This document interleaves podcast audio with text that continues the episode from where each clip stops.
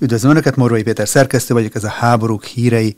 Ebben a rovatunkban friss biztonságpolitikai híreket, elemzéseket és szakértői kommentárokat gyűjtünk össze Ukrajnából, a közel-keletről és a világ más konfliktus zónáiból. Minsk 3-at kényszerítene Moszkvára Washington, írja a moszkvatér.com oldalon megjelent elemzésében Stír Gábor. Az amerikai kormány továbbra is elkötelezett Ukrajna támogatása mellett, a republikánusok azonban már kevésbé.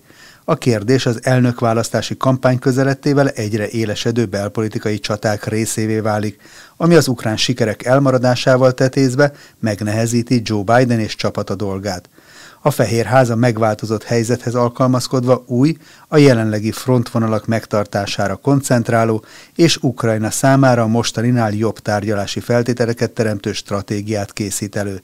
Mi ennek a stratégiának a lényege, és meddig húzná az Egyesült Államok a háborút, teszi fel Stír Gábor a kérdést, és hogy jönnek ehhez a Minxi megállapodások. Eljött a kiózanodás ideje.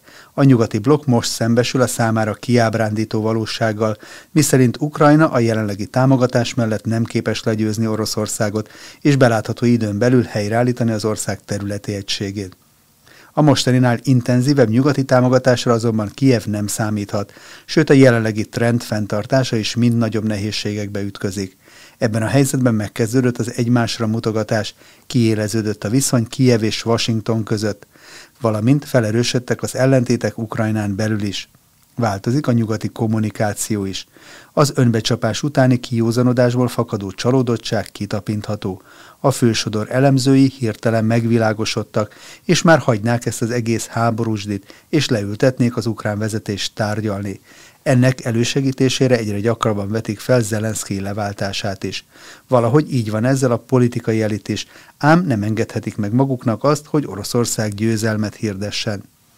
De a háborúból egyelőre Moszkva sem nagyon tud kilépni, Ukrajna pedig végképp beleragadni látszik. Immár ráadásul a sokat szugerált győzelem esélyének a távolodásával. Ilyen hangulatban utazott Washingtonba Volodymyr Zelenszky, hogy még egy elkeseredett kísérletet tegyen a katonai és pénzügyi támogatás fenntartására. Elmondta, hogy ennek hiányában Ukrajna veszíteni fog, ami egész Kelet-Európára végzetes következményekkel járhat. Az amerikai elit büszkeségére és geopolitikai érdekeire appellálva figyelmeztetett arra is, hogy ez nem csak Ukrajna, hanem a nyugat veresége is lenne. Értsék meg, hogy mi nem csak magunkat védjük az orosz agressziótól, hanem önöket is, az egész szabad világot, legfőképpen Kelet-Európát, amely Ukrajnához hasonló sorsra juthat, ha Ukrajna támogatás hiány elveszíti a háborút. Próbált az ukrán elnök a déli határ védelmének megerősítését és a migráció visszaszorítását Ukrajna támogatásánál nagyobb prioritásnak tartó republikánus honatják lelkére is eszére hatni.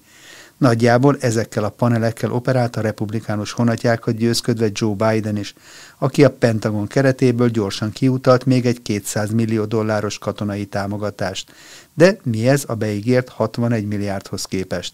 És ha ehhez még hozzáveszünk azt, hogy az Egyesült Államok által két év alatt nyújtott több mint 111 milliárd dollár értékű támogatás sem volt elég Ukrajna győzelméhez, akkor láthatjuk, hogy nyugati és ukrán szempontból milyen kilátástalannak tűnik a helyzet. De ebből az is világosan kirajzolódik, hogy a nyugati és az ukrán várakozások mennyire irreálisak voltak. Amerika egyre inkább befelé fordul, az elnök választásra fókuszál, és ez alapvetően meghatározza majd a 2024-es évet is. Így hiába támogatnák továbbra is a demokraták Ukrajnát, ez már nem olyan egyszerű. Zelenszky kitartott Ukrajna teljes felszabadításának terve mellett. Közölte, hogy az egyetlen négyzetkilométert sem enged át területéből, a békekötés feltételeként pedig az orosz csapatok visszavonását és a Krím, valamint a Donbass visszaadását szabta nem vett tudomást azokról a nyugaton is erősödő hangokról, amelyek területi engedményekért cserébe már békét kötnének az oroszokkal. Sőt, szeretnének Zelenszky helyett olyan politikust vagy katonát az elnöki székbe ültetni, aki kész volna békét kötni. És mint ahogy arról sem nagyon, hogy a támogatások kérdése mind kínosabbá válik Bidenék számára. A Fehérház azonban egyelőre az egyre sűrűsödő nehézségek ellenére sem tud kiszállni a háborúból. Ez most verességgel érne fel, mint azt a New York Times a napokban megszellőztette, Kijevvel közösen olyan stratégia összeállításán dolgozik, amelynek célja az ukrán alkupozíciók erősítése és egy méltányosabb béke kikényszerítése. Azt szeretnék elérni, hogy Oroszország legkésőbb 2025 végére hajlandó legyen tárgyalóasztalhoz ülni, és a háború lezárásáról érdemben egyezkedni. Az amerikai tisztviselők egyébként a lap szerint azt is megjegyzik, ha nem vált stratégiát Ukrajna, 2024 a háború eddigi legvéresebb éve lehet, mindkét oldalon súlyos veszteségekkel, minimális területi változásokkal. A lap benfentes forrásai szerint amerikai stratégák azon törik a fejüket, hogy miként tudnák a nyári ellentámadás kudarca után a hadiszerencsét ismét Ukrajna oldalára állítani. Ezen információk szerint az előkészítés már intenzíven zajlik egy hamarosan Németországban, Wiesbadenben sorra kerülő NATO gyakorlaton, amelyen leül majd az amerikai és az ukrán felső vezetés a stratégiáról egyeztetni, és a terv sikeres megvalósítása érdekében Washington Kievbe küldi Christian G. Cavoli és Antonio Aguto tábornokokat, akik szorosan együttműködnek az ukrán katonai vezetéssel. Ez Washington a támogatások csökkentése és az egyre nagyobb ukrán veszteségek következtében szűkülő katonai mozgástér miatt arra fogja kérni Kijevet, hogy rendezkedjen be inkább védekezésre, arra fókuszál, vagy megtartsák azokat a területeket, amelyeket még mindig ellenőriznek. Az ukrán tábornokok azonban még mindig támadni akarnak. Az elnöki iroda pedig például a Krim kapcsán meglehetősen merész terveket sző az ukránok a Krímfélszigetet, fegyvergyárakat, fegyverraktárakat, vasútvonalakat érintő, szimbolikus győzelmeket jelentő csapásokkal kapcsolatos stratégiákat fontolgatnak, ehhez pedig milliós nagyságrendben kérnének tüzérségi lőszereket. Csak hogy ezt a nyugat most nem tudja biztosítani akkor sem, ha akarná. Az ukrán RBC hírportál egyenesen úgy interpretálta a New York Times cikkét, hogy az Egyesült Államok és Ukrajna háborús stratégiája eltérő, ezért a két ország közösen újat fejleszt ki. Washington úgy véli, hogy Ukrajnának a védelemre, az erők felépítésére és egy elhúzódó háborúra való felkészülésre kell összpontosítania, míg Kiev támadásba akar lendülni, hogy kedvezőbb tárgyalási feltételeket teremtsen. Ráadásul Kiev úgy véli, hogy a harcok fő iránya az ország keleti része, Washington pedig a déli rész részesíti előnyben. Ez előbb-utóbb elkerülhetetlen tárgyalások tekintetében tehát egyetértés van, ám különböző úton jutnának el addig. De térjünk vissza az amerikai elképzelésekhez, amelyek a feltartóztatás és a jelenlegi frontvonalak megerősítésére, szó szerinti bebetonozására koncentrálnának. Ez egyben azt is jelenti, hogy középtávon legalábbis feladnák az Oroszország által elfoglalt területeket, azaz Ukrajna mintegy 20%-át. Mindenek előtt azért, hogy időt nyerjenek Ukrajna megerősítésére. Nagyjából úgy, ahogyan tették ezt a Minszi megállapodásokkal. A tervnek ugyanis része az is, hogy közben fejlesztenék Ukrajna hadiparát, képessé tennék az országot arra, hogy saját maga gyártson fegyvereket és lőszereket. Ezzel az amerikai elképzelések szerint komoly terhet vennének le a nyugati blokk válláról, és egyben erősítenék Ukrajna védelmi képességeit.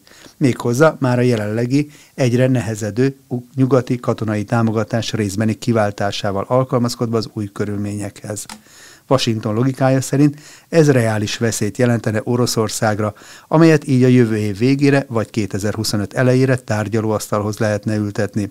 Ezzel egyben a Fehérház azt a problémát is megoldaná, hogy a jövő év végű elnökválasztásokig kezelje az ukrajnai háborúnak a demokraták számára egyre toxikusabbá váló kérdését, és elkerüljön egy a saját vereségét is jelentő ukrán kapitulációt. Meg kell hagyni, hogy a washingtoni elképzelések sokkal reálisabbnak tűnnek, mint Kiev vágyvezérelt, az örökké tartó nyugati támogatásra alapozó tervei. Ráadásul így továbbra is le lehetne kötni, és ezzel gyengíteni Oroszországot. Hogy ennek az ukrán területek ötödének a feláldozása az ára, az Washingtont annyira nem érdekli. Közben a 2024-es évben az ukrán hadsereg újrahúzása harcképességének erősítése mellett tovább támadnák rakétákkal, drónokkal a krímet, folytatódnának a diverzáns akciók, így Oroszországot állandó készültségben és feszültségben tartanák. Nagyjából erről beszélt Lloyd Austin, amerikai védelmi miniszter a közelmúltban, amikor azt fejtegette, hogy amerikai szövetségesei olyan erőt hoznának létre Ukrajna területén, amelyel hosszú időre fel lehetne tartóztatni Oroszországot. De ezt az elképzelést vázolta Jonathan Feiner, a Nemzetbiztonsági Tanácsadó helyettese is. Mint fogalmazott, Ukrajnát olyan helyzetbe kell hozni, hogy azzal Oroszországot válaszút elé állítsák. Moszkva szerint vagy leül tárgyalni Zelenszkijel, vagy egy a jelenleginél jóval erősebb ellenfélel kell majd szembenéznie. De már Kiev is tudhatott valamit ezekről az elképzelésekről, hiszen a közelmúltban Zelenszky és a szárazföldi erők parancsnoka Alexander Szirszki is beszélt a védelem megerősítéséről, védelmi erősítések kiépítéséről. Washington tehát közvetve elismeri, hogy tévedett, amikor 2022. áprilisában úgy gondolta, hogy Oroszországot gyorsan le lehet győzni. Az orosz ellenes stratégia azonban nem változik, csupán módosul, igazodik a hosszú szembenállást feltételező új realitásokhoz. Nincs tehát másról szó, mint egy Minsk 3-ba kényszerítenék bele Oroszországot, ezzel időt nyerve arra, hogy a konfliktus egy későbbi, újabb, intenzív szakaszára felkészítsék Ukrajnát. Ez egyben feltételezi azt is, hogy a Moszkvát totális nyomás alá helyező brit stratégiát az új helyzethez alkalmazkodva, kompromisszumokkal, az ukrán területek 20%-ának a feladásával, a maradék 80%-ra koncentráló, Ukrajnát megerősítő, ezzel Oroszországot állandó feszültségben tartó amerikai stratégia váltja fel. Ezeknek a terveknek a realizálásához azonban Washingtonnak időre van szüksége. Az ideális a konfliktus befagyasztása lenne, hogy a jelenlegi frontvonalon alapvetően a Dnieper mentén az új, az Avgyejevkaihoz és a Kramatorszkihoz hasonló erődrendszer kiépítését ne állandó tüzérségi tűzben kelljen elvégezni. És miközben a koreai modell alapján befagyasztanák a konfliktust, az egykori NSK mintájára a maradék Ukrajnát felvennék a NATO-ba. Egy ilyen projekt végrehajtásához 5-7 év szükséges, és ez magában foglalja az ukrán hadsereg megerősítését is. Ez egyrésztről technikai fejlődést, másrésztről az állomány egymilliósra duzzasztását jelenti, közben a korábbi Minszki megállapodások tapasztalatait felhasználva mélységi orosz területeket célzó csapásokkal állandó katonai pszichológiai nyomás alatt tartanák Moszkvát. Erre és úgy 20-30 Avgyejevka felépítésére az amerikai kongresszus és az Európai Unió is biztosan találna pénzt. Egy ilyen terv az amerikai gondolkodásban világosan megmagyarázná a félig lerombolt területek feladását. Joe Biden ezt úgy fogalmazta meg, hogy javítani kell Ukrajna tárgyalási pozícióit, míg Kiev így billentené ki az egyensúlyából Moszkvát. Ehhez azonban Oroszországnak is lenne egy-két szava. Egyrészt Moszkva tanult a Minszki megállapodásokból, és alig ha hagyná, hogy Ukrajna újra erősödjön, és számára továbbra is biztonsági veszélyt jelentsen arról nem is beszélve, hogy a konfliktus ilyen módon történő befagyasztásával finoman szólva sem érné el Ukrajna megtámadásakor 2022. február 24-én maga elé kitűzött célokat. Oroszország nem engedheti meg magának azt, hogy az amerikai forgatókönyveknek megfelelően alakuljanak az események, így addig alig ha fog leállni, amíg a maga számára megnyugtató módon nem gyengíti meg Ukrajnát. Egyszer mindenképpen eljön a tárgyalások ideje. Kérdés azonban, hogy melyik oldal ülhet le jobb alkupozíciókkal. Olyanokkal, amelyekkel a tarsajában egész Európa biztonsági rendszeréről lehetne megegyezni. Ez a háború ugyanis nem Ukrajnáról szól, mint látjuk amerikai szempontból sem. Jelenleg a stratégiáknak az új helyzethez alakítása folyik, de már a leendő tárgyalások jegyében. Ezekhez mindenki a jelenleginél jobb pozíciókat akar teremteni, nem utolsó sorban a fronton. Így aztán feltehetően a 2024-es évet is e háború közepette éli meg Európa, zárja elemzését Stír Gábor. Ez volt tehát a háborúk híreinek az adása, december 16-án Morvai Péter szerkesztőt hallották. Ha szeretnének új adásainkról biztosan értesülni, akkor kérem iratkozzanak fel a hetek YouTube csatornájára, ahogyan ezt már több mint 50 ezeren meg is tették, amit ezúton is nagyon köszönünk. Az izraeli háború híreiről folyamatosan beszámolunk, élőadásokban, interjúkkal és hírösszefoglalókkal.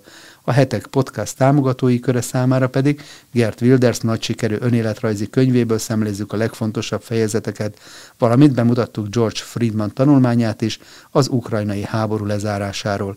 Akik csatlakozni szeretnének, a leírásban szereplő linkeken tudják ezt megtenni. A háborúk hírei exkluzív legújabb adásában Seymour Hersh veterán Pulitzer-díjas újságíró tényfeltáró tanulmányát mutattuk be, amely itt a csatornánkon hallható először teljes terjedelmében a hetek fordításában, arról, hogy közvetlenül tárgyalhat egymással az orosz és az ukrán vezérkari főnök a lassan két éve zajló háború lezárásáról. Elindult a hetek angol nyelvű csatornája, a hetek Word is, amelyen többek között külföldi szakértőkkel készített interjúkat teszünk közé eredeti formában, valamint közé tettük Robert C. Castell exkluzív angol nyelvű előadását, amelyet a Danube Institute budapesti konferenciájára küldött. Várjuk erre is a feliratkozókat, valamint szeretnénk figyelmükbe ajánlani a hetek új kiadványát, a képbehozót, ami a kereszténység legnagyobb jelenkori kihívásaival foglalkozik, neves szerzők és világhírű megszólalók segítségével. A kiadvány kedvezménnyel megrendelhető a hetek.hu per könyvek oldalon. Köszönöm megtisztelő figyelmüket, találkozunk legközelebb is.